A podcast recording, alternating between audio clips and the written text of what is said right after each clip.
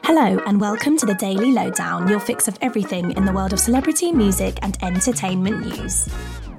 Beyonce has confirmed she's going on tour.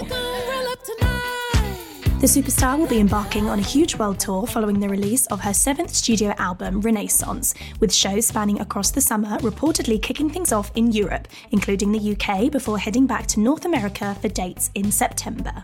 The Crazy in Love hitmaker shared an image to her Instagram confirming the exciting news, but has not yet shared information on when and how fans can bag tickets.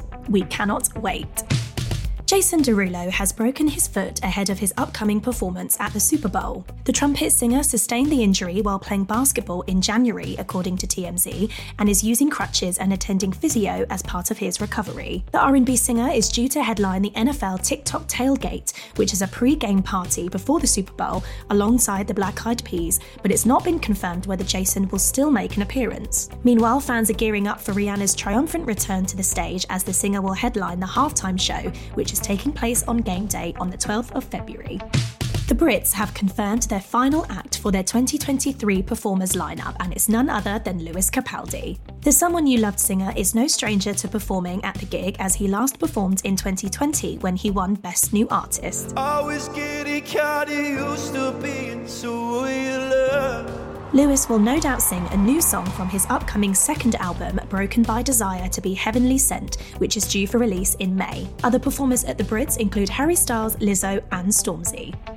Miley Cyrus has thanked her fans for their endless support after her new single Flowers continues to be a huge hit. The singer took to social media to announce the track is number one around the world for a second week, adding that she loves that the song is connecting with fans in such a positive way. Miley also said these milestones are only made possible by her incredible fans. Flowers has garnered a record breaking 100 million streams and counting since its release. And Ozzy Osbourne has announced his retirement from touring and cancelled the remainder of his shows.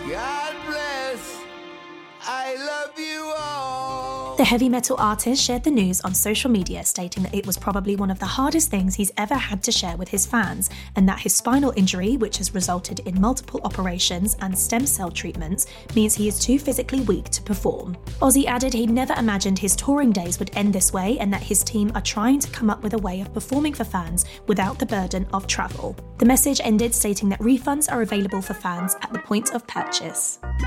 And that's your daily lowdown from Hello. Check out our social media channels and hellomagazine.com for more news and updates on your favourite celebrities.